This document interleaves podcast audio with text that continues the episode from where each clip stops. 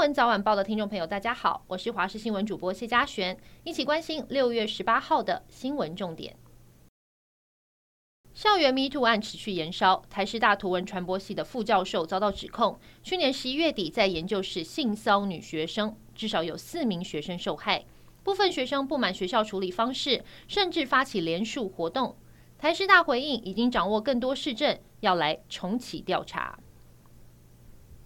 台北市大安区信义路三段的某一间眼科诊所，日前遭到一名二十九岁沈姓男子丢掷烟雾弹及讨债宣传单，路人吓得赶紧闪避。警方在隔天将这名男子逮捕，但经过深入追查，发现要催讨的竟然是一笔不存在的千万装潢费，连同共犯将背后藏镜人也逮捕了，以公共危险罪妨害自由移送法办。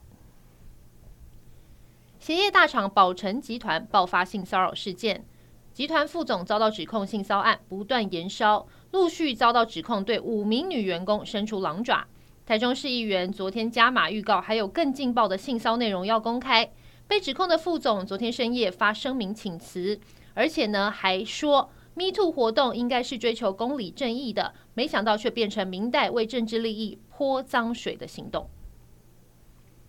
台北市信义区凌晨发生砂石车失控冲撞民宅的事故，事故造成民宅骑楼柱子被撞断，还有一辆机车受损。北市府经过勘查后发现，建物结构有安全隐患，已经由民政局和公所人员协助处理住户安置，还进行建物的支撑补强作业。目前五户十六人被疏散到附近的商旅休息，支撑的钢料已经从桃园龙潭运送现场，上午就开始进行补强工程。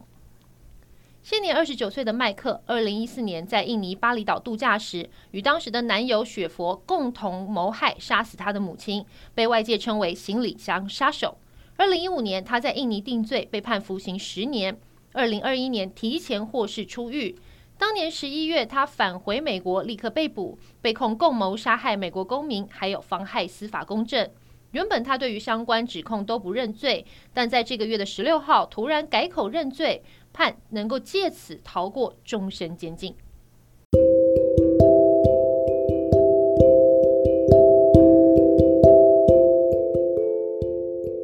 以上就是这一节新闻内容，感谢您的收听，我们下次再会。